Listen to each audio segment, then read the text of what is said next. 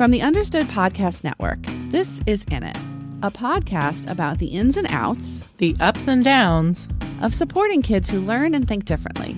I'm Gretchen Vierstra, a former classroom teacher and an editor here at Understood. And I'm Rachel Bozek, a writer and editor raising two kids with ADHD. Today, we're talking about the not uncommon phenomenon of a parent realizing they might have ADHD after they get that diagnosis for their child. It happens more often than you might think. So today, we're talking about the journey that follows after that initial, hmm, could I have what she has? Later, we'll be hearing from Dr. Roberto Olivardia, who hosts the latest season of the Understood Explains podcast, which is all about ADHD diagnosis in adults. But first, we're talking to Jessica Covington. Jessica has struggled with attention and focus for her whole life but she didn't figure out why that was until her son was diagnosed with ADHD at age seven.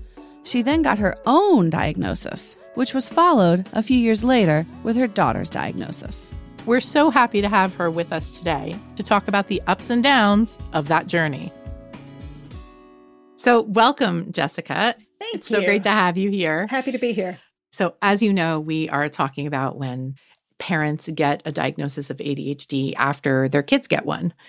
So, in your the experience that you had, your son was diagnosed with ADHD when he was 7. What led to that diagnosis?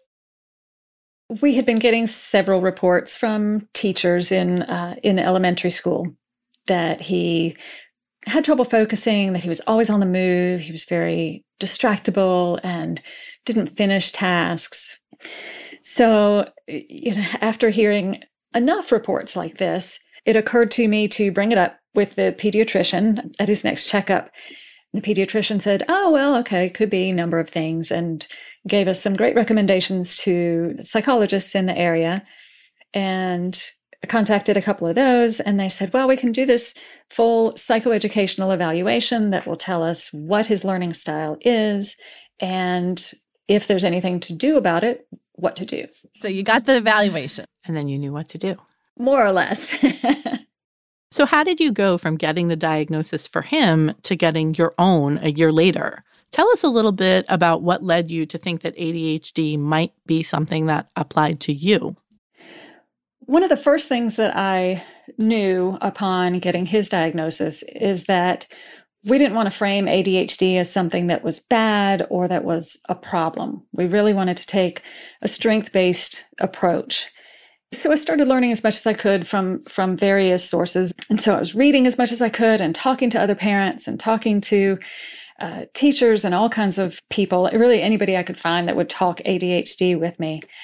And the more I learned, the more it started to sound really familiar, especially when I, I got kind of lost down this rabbit hole of comparing boy ADHD and girl ADHD that's how it was framed at the time. Now we know enough to know that it's it's really a matter of inattentive versus hyperactive versus combined type.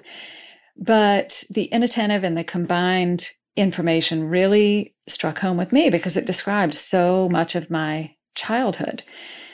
And so that got me thinking, and especially when I learned about ADHD being really heritable, I thought, hmm, maybe maybe this is mm-hmm. a thing. So I went to to my doctor, to my therapist, and described everything I was learning and described a bit about my childhood and did some assessments and so on. And she came back to me and said, I, I can't believe you made it to your mid 40s without realizing that this was your thinking style.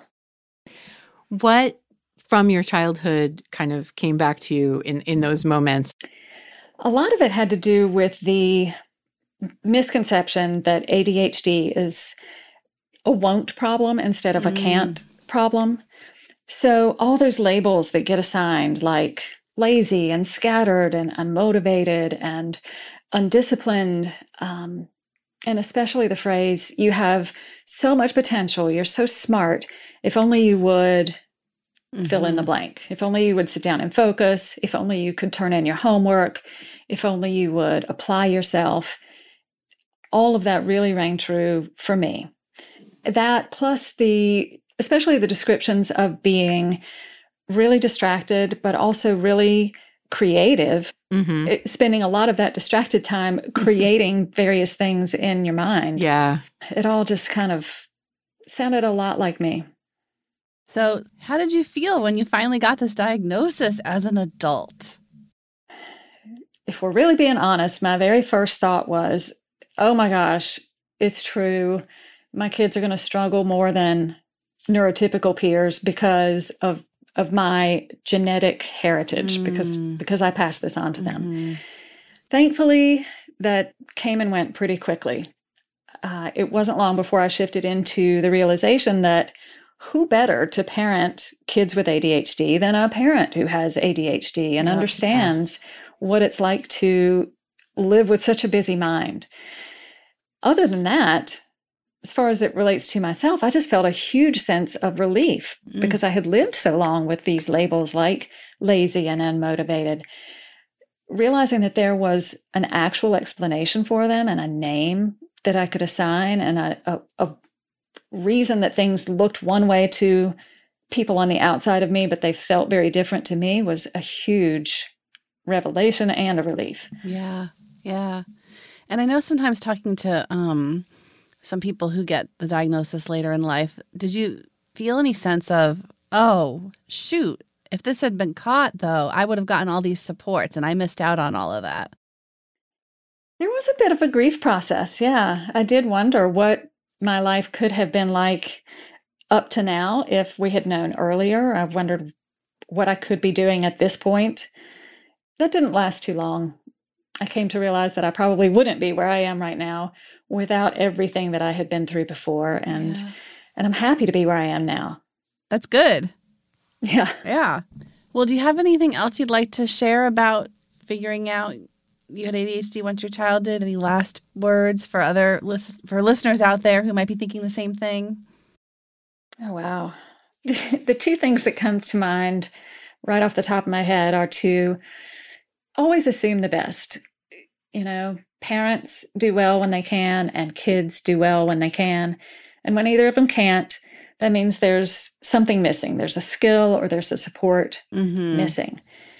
And so taking that point of view, I think opens us up to a lot of compassion, allows us to have a little bit more grace for our kids and also for ourselves. Yeah. And the second thing that came to mind really is how pervasive the shame and stigma are around ADHD. I can't tell you how many people I've talked to that will say, Well, I know that my kid has ADHD, or I know that I have it, but I don't want to mention it to anybody at my workplace or my child's school because then they'll be labeled. Mm. And so for those folks, I would I would say ADHD is an explanation, but the real labels are scattered and disorganized and unmotivated and lazy and uncaring. Those are the things that really cut us to the core. Knowing that we have a different thinking style really can be something that builds us up rather than tears us down. hmm Good advice. That really is. So thank you for feeling comfortable enough to tell us your Yes, story. thank you so much. My pleasure.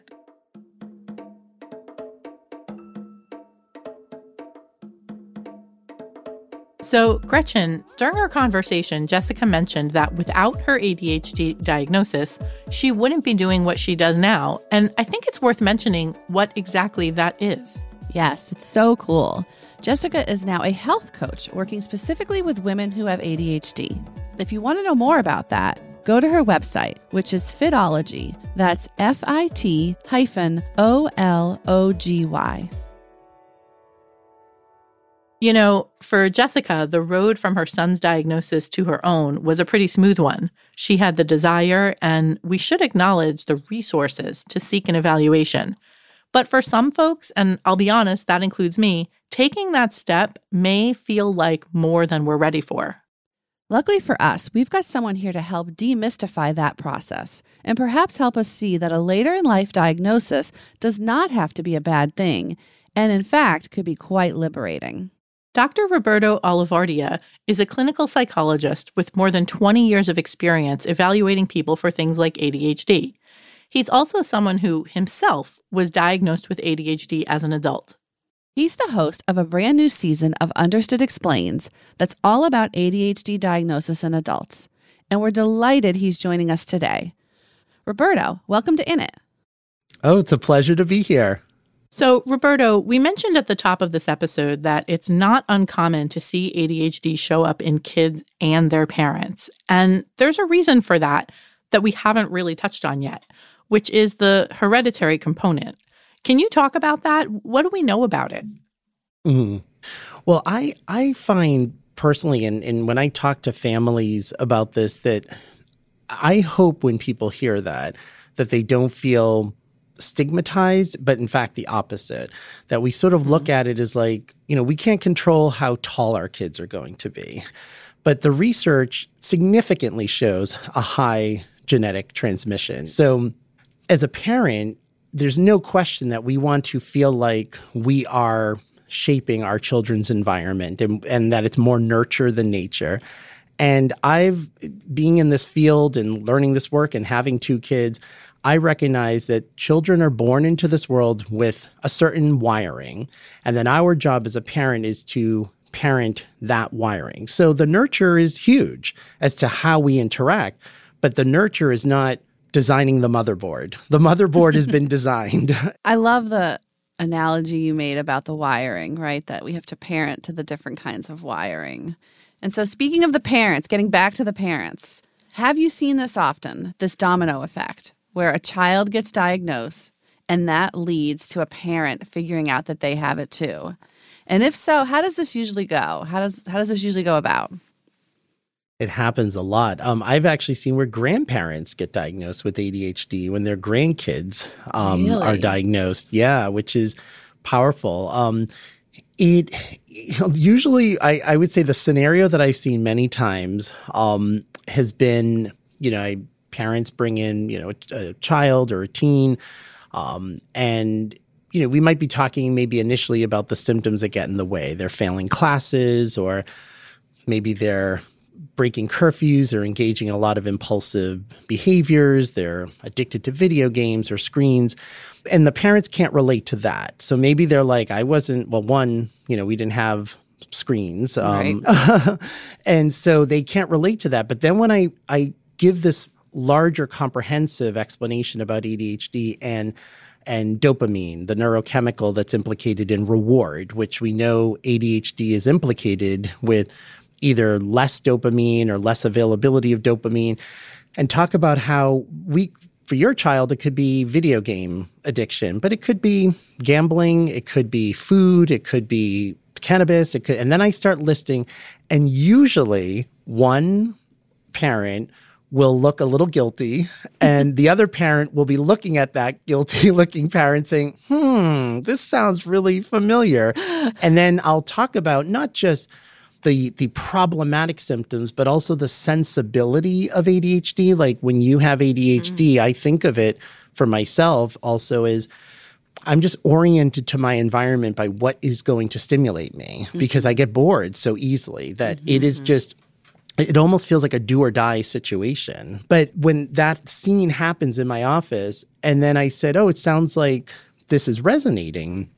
And then sure enough, the parent, and sometimes it's both parents that mm-hmm. could have mm-hmm. ADHD, but it, usually it's at least one that will say, hmm, you know what? I never thought of that. Mm. So then it usually is meeting with that parent and kind of reviewing their history and one, validating their experience, helping them get the support that they need, and then um, understanding that what we knew 10 years ago, let alone 20, let alone 30 or more years ago, is just not where we're at today with the level of knowledge we have. So for them to under mm. understand that it's sometimes it's not anyone's fault that it wasn't recognized, it just the information, the data wasn't there. Right. And then bringing it back to the child to say, now if you can understand this more, you will understand your child more. And this could be mm-hmm. a great connection. And a lot of times that gets integrated in the treatment for the child to see that mom or dad or caregiver can relate to them.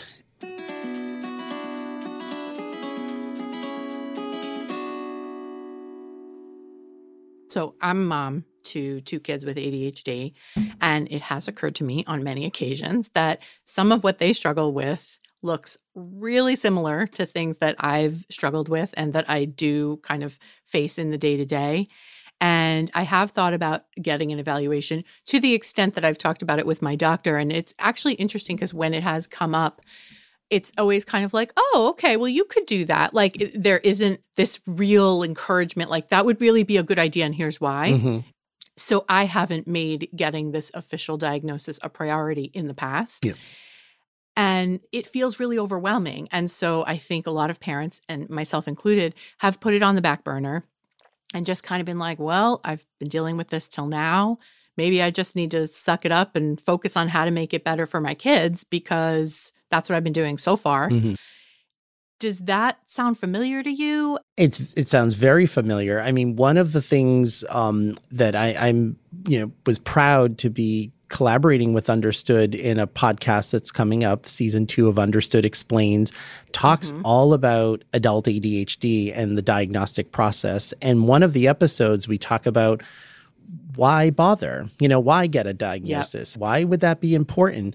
It's a totally legitimate question, a very valid question. And for me, the the encouragement in that is helping people one understand themselves and then the other piece too is it can be an incredible um, just tool of connection with your child because at some point having ADHD, you know that you're different in some ways. And some of that I just tell people, look, we have to embrace it. We have to do things sometimes in very bizarre ways to get things done. And as a parent, if you yourself, you might look back in your history and say, oh, yeah, that's why I used to do this weird you know, method of remembering mm-hmm. something. And everyone would be like, that's weird. But what I was doing was a working memory strategy and didn't realize that that was the case. And then you can share that, you know, with your child. I mean, both of my kids are in high school. I have a son who's um, going to be graduating high school in a couple months, which, oh my gosh, wow. I can't even say that without tearing up. Um, and I have a daughter who's a sophomore. And we talk all the time about, how difficult it was for me to regulate my attention. So when they're saying that they're bored sometimes in class, I get it. And then it's, mm-hmm. okay, what can we do? Because now we understand there's a lot of research as to what helps stimulate that kind of level of attention.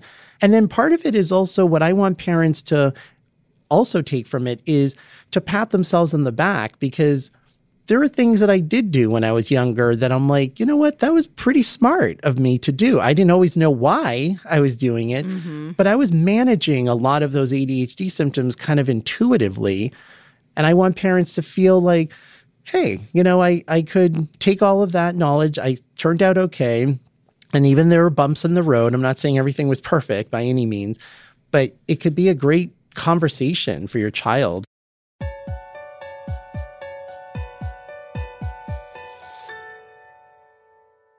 talk a little bit more about the parenting when you have ADHD, whether you had a diagnosis before kids or with your kids or a couple years later. Once you are a person who's parenting with ADHD, what would you say the biggest challenges are? Mm. It could really vary. Um, so, probably the biggest challenge would be the executive functioning piece. I mean, being a parent for any parent out there, and all of us can relate, there's a lot of details to keep track of when you have um, when you have ch- you know children. So even as infants, you know when they mm-hmm. eat and they sleep, and and we know that you know, sleep, uh, which can already be dysregulated for people with ADHD, is going to be further dysregulated. Um, neither of my kids slept through the night until they were 15 months old. Um, I mean, they they are their father's kids. There's no question. I think my daughter was like seven. So yeah, yeah I mean, there you go. Right. But yeah, definitely having like an executive functioning component of just organizing like appointments mm-hmm. activities. Um, i hear a lot you know unfortunately from moms who have adhd who feel um, who are very very hard on themselves and harsh because they might compare themselves to the other moms who organize the bake sale and who you know who are so on top of it and they're like yeah i'm not i'm not one of those moms. Like i can't i can't do that. Um, and first of all it's like so what? Who? Th- there's a reason some people volunteer to organize a bake sale. You don't have to be one of those people. That doesn't make right. you a, a, bad, you know, parent. Um, So first, it's I guess questioning kind of those things, but um, the other thing is just managing like household duties, um, like washing the dishes and like all of the things that even before having kids could sometimes be challenges for people with ADHD, cleaning the house and all of that. It's just your time obviously gets scrunched even more so with kids. So it's all of those kinds of things. It's establishing systems of regularity of when you pay the bills and um, that sort of thing. Um, and then just self care in general of definitely making sure that you're eating well, that you're sleeping, that you have um, support, that you have some outlet for physical activity. And these are all things, again, that typically are issues before having kids. So it's not that having kids suddenly causes all it just mm-hmm. it, it just exacerbates them because there's just less time yeah, I, I feel like I say that every day. Like I need, I just need two more hours today. Yeah. Like yes. I need today to be a 26 hour day. Yep. I can relate. So are there ways that you feel like you're a better parent because you have ADHD? I feel so. I mean, I, I really, um, encourage, you know, this, this model and this philosophy. And it's one I, I truly believe that you know, with any neurodiversity, or eh, I mean, I would say even issues like anxiety, for example, I think of these things like a coin. You know, there's the heads and the tails. You just can't separate them. So I attribute a lot of challenges, dark moments, not so great things to ADHD. And I credit the best moments and ways of how I am and my personality and how I'm wired to this ADHD brain. So, to me, it's just in, in embracing and recognizing, well, if I am someone who gets bored very easily, it would have been for me just because it was so scary the idea of being in a career for example that I or a job that I didn't like. I can't even imagine it. I mean, it would be so intolerable that I had to do something that I, and I love what I do. Like, I love what I do. And I love that I can be a model to my kids to say, you can get to the place if you're tuned in to what do I like? What am I good at? What don't I like? Where I am today is exactly what I manifested. And I credit, you know, that ADHD brain, you know, my creativity. Um, and, and with parenting too, it's, you know, a lot of parenting comes down to being creative how to mm-hmm. help your child redirect, how to empathize, you know, with them, how to help them ground and regulate themselves. Um, you know, ADHD is such a misnomer because it's not that we have a deficit in attention. If anything, sometimes we're paying attention to too many things. Um, mm-hmm. But frankly, as a parent, that can come in handy. It's stimulating. It's never boring. it's yeah. never boring being a parent. All right. One last quick question. Just, I know you already mentioned this, but um, we didn't get to cover everything obviously related to being an adult and getting diagnosed. And so there is a podcast for that at Understood. Can you give us the brief explanation of what Understood Explains season two covers? Yeah, so Understood Explains is uh, a wonderful podcast series um, and this season, season two, is about adult ADHD and, and getting diagnosed and all of the ins and outs of it, um, some of the stuff we talked about today, the feelings of it, how to find uh, a specialist, how to get good adequate testing. We also, I share personal anecdotes. There's some humor in there. Um, but I, I know people will walk away with a real comprehensive sense of okay, this is what the diagnosis process is. We demystify mm-hmm. it, we destigmatize it, and just really pack in a lot of great information. So I'm I'm super excited about it coming out, and I hope people will will listen to it. Awesome. Well, we had such a great time talking with you today, and we learned so much. Thank you for being on in it with us today. Yes, thank oh, you so my, much. My pleasure. It's always a pleasure.